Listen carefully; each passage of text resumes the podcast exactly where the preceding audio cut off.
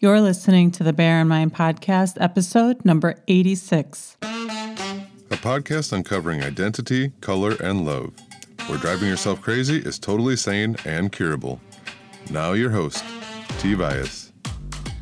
I'm so excited to be talking about these two topics happiness and anger. And they don't really seem like they go together, or even in a maybe contrasting way, like we think happiness and then we think sadness. And I've been wanting to talk about it for a couple months here because I realized that I feel a lot happier in my life. And it is thanks to anger. So I'm going to come at this from two angles. One is we, especially I think in the Western culture, is that there's this kind of idea, especially in the US, there's this idea that you pursue happiness, the pursuit of happiness. And there's this kind of subtle hint at like, we need to be happy all the time. In that, in the connotations and in how we communicate about happiness, is that there's something wrong if we're not happy or positive or have positive emotions all the time. And if we were to experience something and feel something negative, that all of a sudden it's a problem. And it is more associated with Western culture than it is in Eastern culture. Now I'm going to go kind of to the extremes. I know there's a whole lot of gray in between that. And as I've started to watch different kind of films that aren't solely like Hollywood based, you can still see that in some of the stories that we communicate with, there's this kind of idea of, you know, you need to be happy.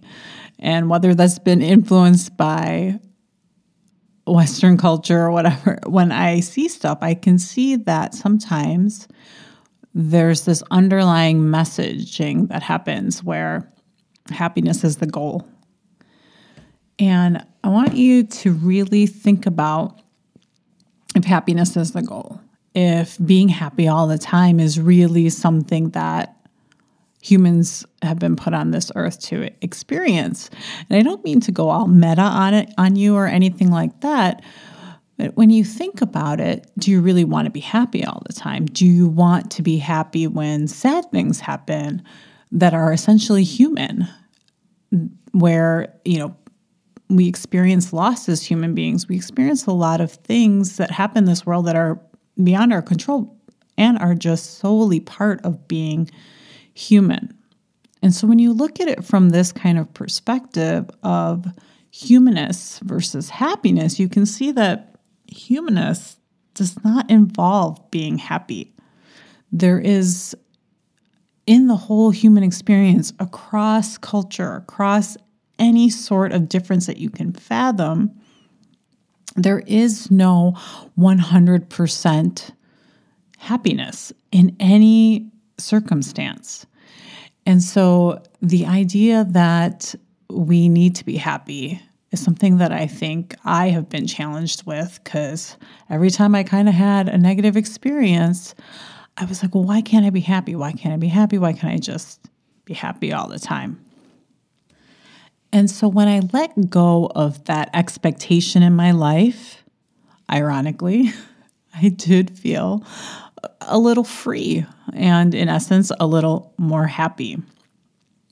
So, if I looked at kind of my human experience and you look at the human experience, and that we are 50% of the time going to experience positive emotions and 50% of the time going to experience negative emotions. And even that 50% is a 50% that we want to have.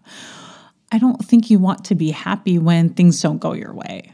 When somebody hits you, there's there's going to be a million different scenarios where you're like, well, no, I'm not going to be happy. And you don't want to be happy in those situations.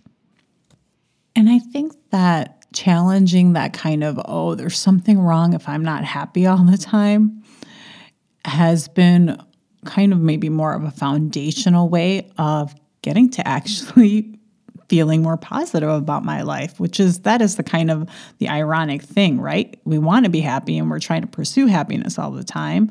And when we let go of that expectation, in turn, we actually feel more positive. Oh, it's supposed to be like this, it's supposed to be 50 50.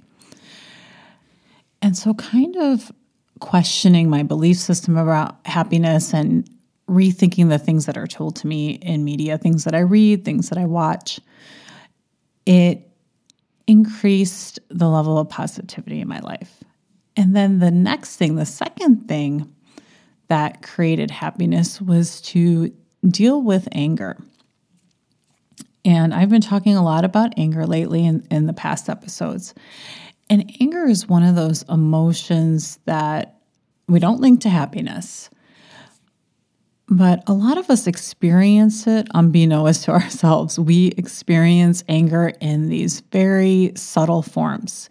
Because immediately when we think of an emotion, there's usually our brain has a hard time handling nuances. So we think anger, we think yelling, or we think sadness, we think crying, or something. You know, we we kind of go in a straight away that this is what anger is or this is what it looks like.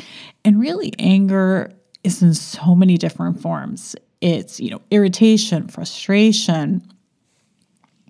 It's all of those little things that maybe we don't yell, maybe people can't even see it on our faces, but it's held inside of us. We can be irritated with a coworker for about a couple hours at work or we can be frustrated with our husband for a whole weekend and not realize that that is some sort of anger that it doesn't look like yelling, it doesn't look like you're hurting anybody, but it actually is hurting you.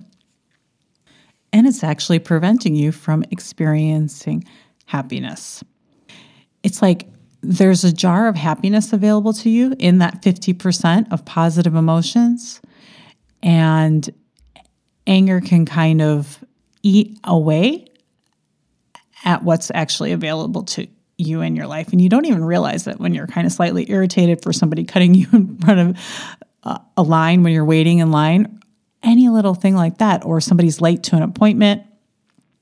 There are a million little things that you can get irritated throughout a day that chip away at all of that happiness that is right, that is rightfully yours and is available to you in that moment. And so when I started working on all the whole spectrum of anger, from the mild little irritations throughout the day to the to the big anger where I do yell and I say things that I don't mean, or even to some of the resentment that I was carrying around, holding grudges to friends about something that they did like 2 years ago. When I started looking at that and looking at feeling that level of anger towards people. And I worked on that. I actually became happier, which is really kind of weird. The less irritated I was from somebody cutting in front of me, the less irritated I was when my toddler says, I hate you, mama, the less frustrated I got and was able to not let these circumstances that are not in control, that are not in our control, like how other people behave, and realizing that I control how angry I feel and managing that and working on that. That increased my happiness without doing any other thing, just by realizing how irritated I get and then working at not being irritated and ending the frustration that I felt with my husband putting his shoes in the hallway. All of those little things, I stopped being frustrated and I stopped being irritated. It doesn't mean that I don't experience irritation or frustration. It means that I worked at it to understand that I was responsible for creating that emotion and I shift and I went through and I combed through all of those irritations to see, to see that essentially my thoughts of how people should behave in this world is creating my frustration.